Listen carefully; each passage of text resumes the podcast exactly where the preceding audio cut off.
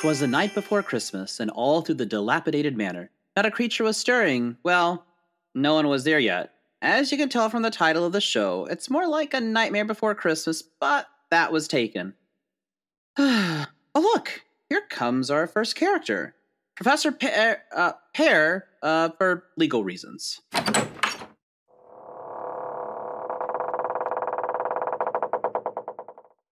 Well, here I am alone in this dilapidated manor on the night before Christmas. By the look of things, it looks more like the nightmare before Christmas, but that title is already taken. Uh, I literally just said all that. Stay in your lane, narrator. Why, hello there, my good men. Here is my coat.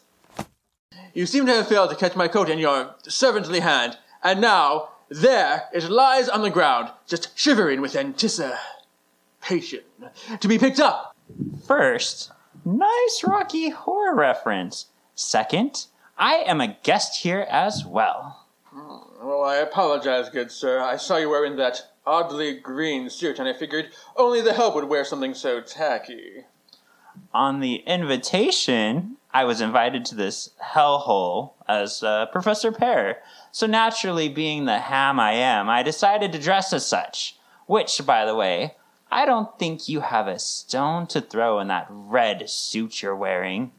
I too was sent an invitation, only I was asked here under the moniker Colonel Ketchup. For legal reasons. And as the world's preeminent cosplayer, I too decided to dress in character. Oh, hello. I didn't realize anyone else would be here. It didn't say much on the invitation except that I am to refer to myself as Mrs. Vanilla. Ms. Vanilla is wearing all black. She takes off her coat to reveal the lining is also black. She holds the coat out towards Professor Pear. Fire that man! Why does everyone think I'm the coat check?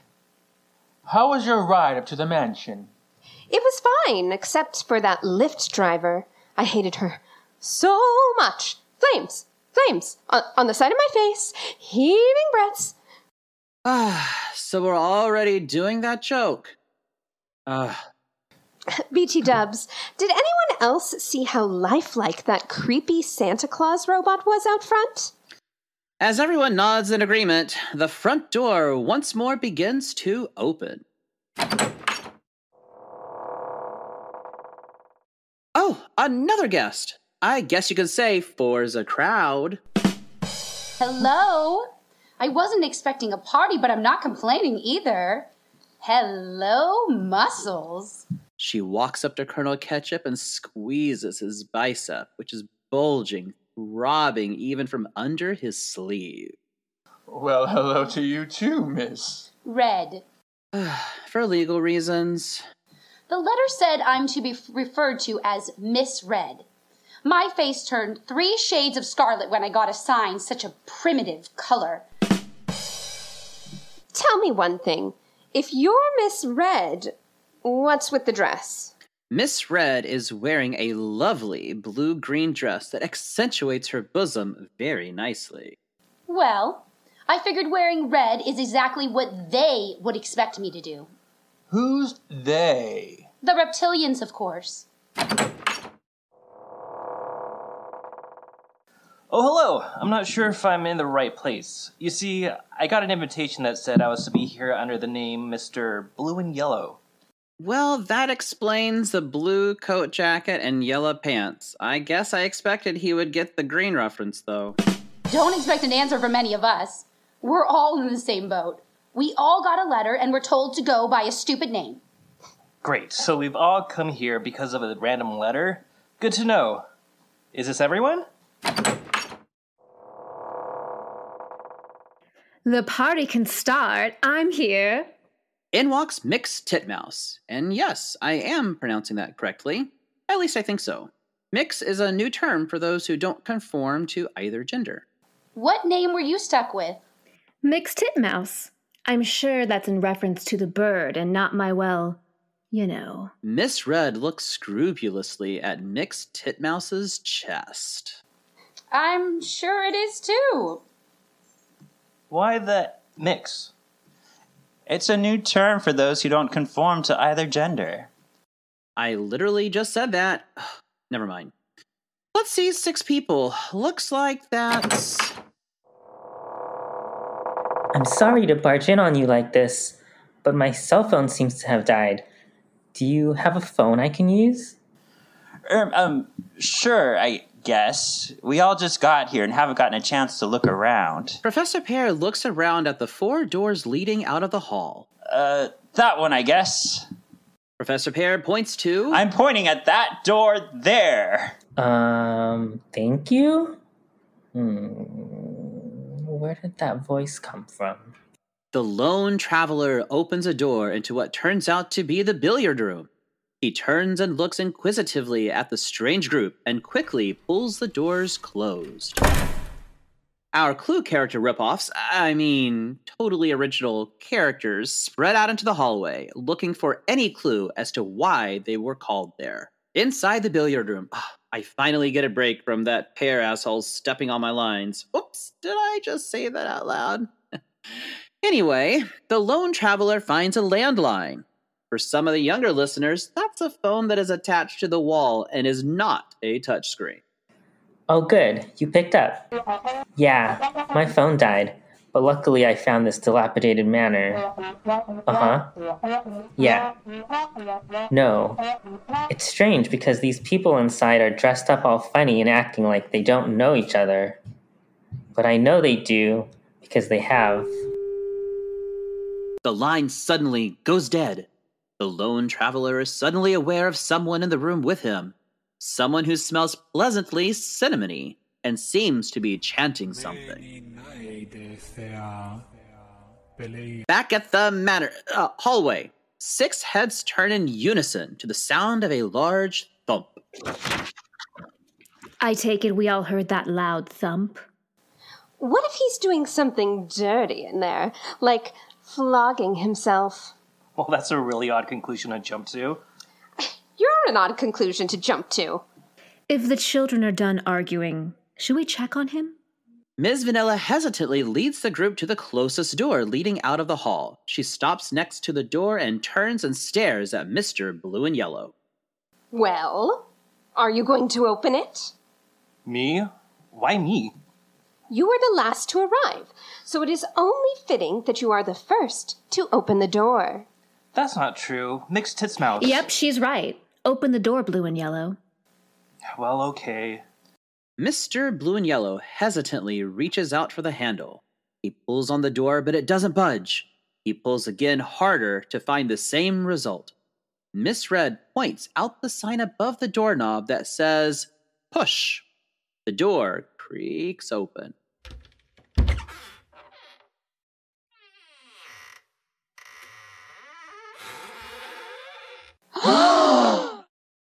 Sprawled out on the table is the lone traveler, a dial tone ominously sputtering from the landline still in his hand, and blood pooling around his head.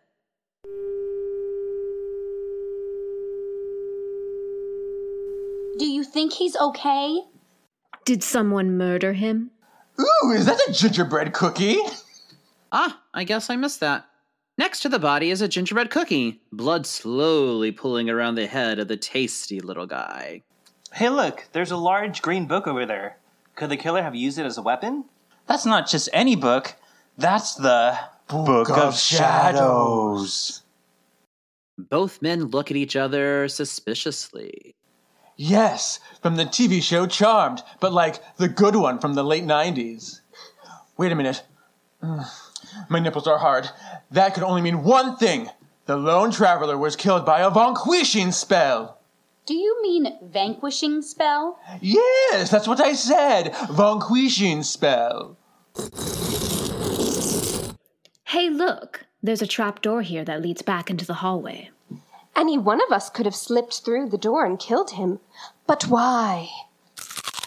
Ugh, that's gross. Colonel Ketchup has picked up the gingerbread cookie and he's eating it. All eyes turn to him. That is bloody disgusting. I didn't know you're British. I'm not. What? I broke off the blood part. We can't let anybody in here now. We have a dead body. They have to go away. Maybe it's the police. Mr. Blue and Yellow runs into the hallway and bravely opens the front door. The five other guests follow to find a singing telegram. I am your singing telegram, and I was just listening to your. Suddenly, the power goes out. The lights come back on. Everything looks in order, well, except for the fresh body lying on the floor. They've been stabbed through the chest with. Well, what is that? That, Mr. Blue and Yellow, is a 13.4 inch long, 1.57 inch diameter, double sided dildo. Best for pleasuring two people at once. You don't seem very vanilla to me. I'm not. I think it's meant to be ironic. Don't you think? Suddenly, a trench coat clad inspector takes center stage. What is all this murmuring about? We have the dead body. It is of the time to look for clues. It looks pretty obvious to me, Dick. They were stabbed through the heart with a double sided dildo. Oh gosh, I'm not actually a detective. It's me, Colonel Ketchup. I'm just an excellent cosplayer. Colonel Ketchup rips off his detective outfit like Superman in a phone booth. Couldn't you get changed in a more private area? This isn't your OnlyFans. That a naked nerd. Winky face. That still leaves the question of who killed these people. There are six of us standing here. Is anyone else in this house? How the hell should we know? We just got here as well. You know, for someone who doesn't even know how to color coordinate with their name or pick shoes to match the dress, you certainly do have a bad attitude. Yikes. More like misread for filth. How dare you? Look, this fighting isn't getting us anywhere. We should probably check to see if anyone else in this Bates Manor knockoff before people get hurt. Or worse, killed. Okay, let's think this through. One of us is the killer, or someone else is here with us. Either way, we should stick together and check the house. Great idea. We should split up and search the house separately. Not good at following directions, huh? At least I'm pretty. That's debatable. Anyway, let's start with the study. This time, Mixed Titmouse takes the lead. The party guests follow to the next unopened door. How do we decide who opens this one? How about the person with the longest name? Carry the one. Fine, I'll open it. Mr. Blue and Yellow slowly reaches for the doorknob. He turns the knob and then throws the door open. It slams against the wall and rebounds back into his face. He falls backward onto his yellow clad ass. Ow! Mr. Blue and Yellow's eyes lock onto the contents of the study. He forgets his pain and slowly stands up. Look at this stuff. Isn't it neat? I would even say their collection is complete. The group of, well, weirdos look at each other and then huddles together as they follow Mr. Blue and Yellow into the room. Would you look at all of this? They must have every lightsaber style and kyber crystal from the Disney parks. Over here is every single popcorn bucket, including the Jack Skellington head, which is like impossible to find right now. This is crazy. You certainly know a lot about Disney. I know why. I thought I recognized you. You're from. Ah, ah, remember it said in the letters not to reveal who anyone is. Thank you, ambiguous narrator, who we don't really know is part of the story or not. I'm not, and you're welcome. Be that as it may, there's no one here. Shall we move on to the next room? The group once again huddles together as they give each other sideways glances. They awkwardly push their way back into the front hall. Let's move on to the front hall and move on to the next door. Um, yes, that's what he said. I'm not opening this one. Not I. I need to use the little boy's room. Colonel Ketchup suspiciously leaves the group. I'll open it. Move aside. Professor Pear pushes forward and inhales sharply before calmly opening the door to reveal the library. Ah! In the middle of the library sits a dead body slumped over a table. Earbuds protrude from the long dead ears as the phone still plays something. How long do you think they've been here? By the smell, it seems like a while. Sorry, that's me. I passed gas. That's disgusting. It's my defense mechanism. It happens when I get nervous. Sorry, I was nervous. Look! They were listening to something. Ms. Vanilla excitedly runs around the table and grabs the phone. As the screen lights up, so do Ms. Vanilla's eyes. What is it? Oh, um, he was listening to a podcast I've never heard of. Which one?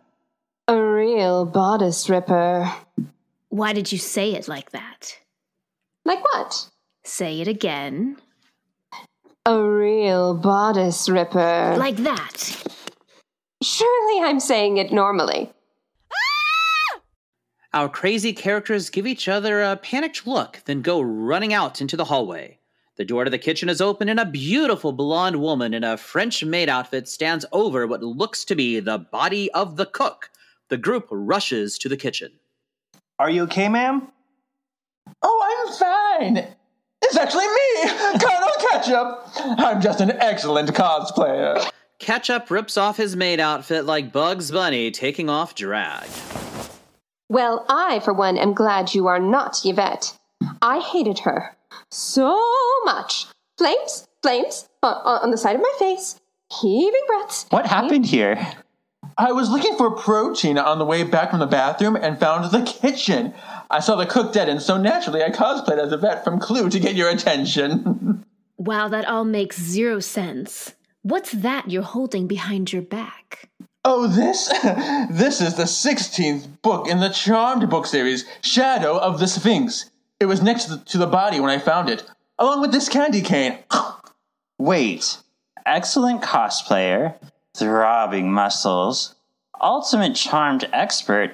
You're Kevin, aren't you? From Hanging with the Halliwells and Words of the Witches. You're good. I know. And I figured out who the rest of you are. I didn't recognize you because we're using different names, but I've put the clues together. Well, damn. There goes the anonymity. Miss Red, in the hall earlier, you mentioned reptilians, a subject we heavily covered in our last season of Once Upon a Cult. You're none other than faithful listener and friend of the pod, Stephanie.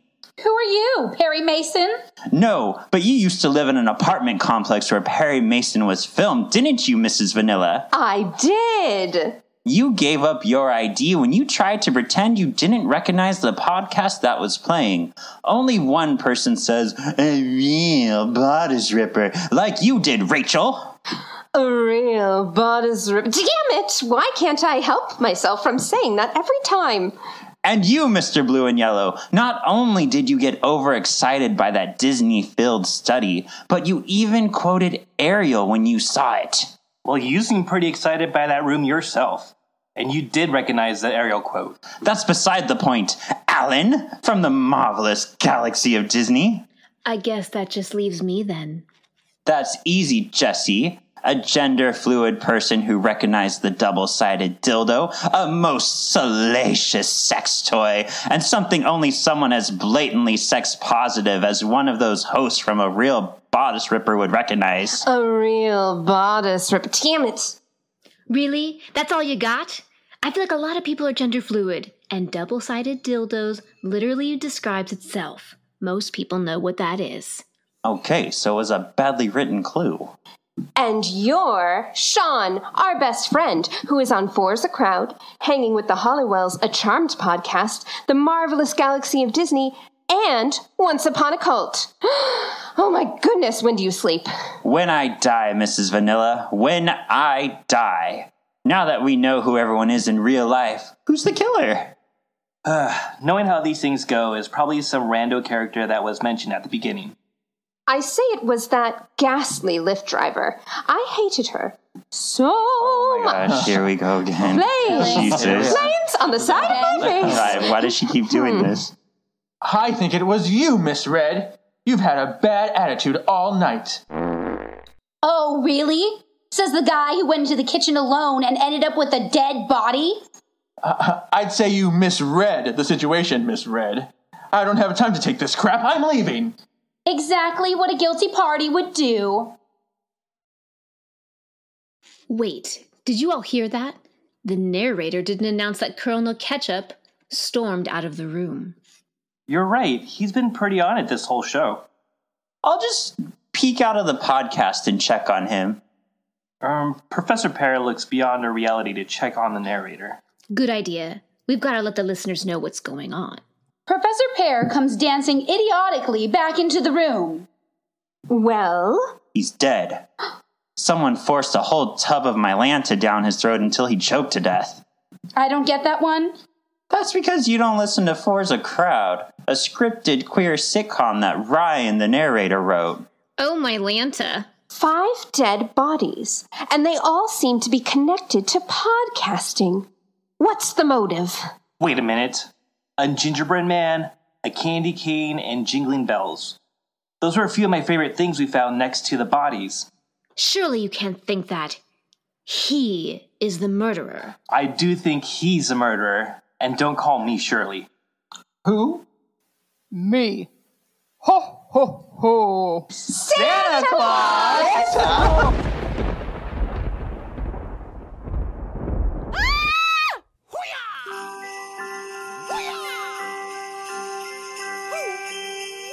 Oh, thank heavens, the lights are back on.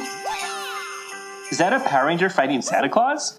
That's Santa Claus, all right, but that's just Kevin dressed up as the Green Power Ranger, one of his regulars. Oh, hey guys, what's up? Wait, then who's a Power Ranger? I don't know, but they took down Santa. All in a day's work, citizens. Stay safe and have a happy holiday no matter what you celebrate. Just make sure to spread joy and happiness. It's morphin' time!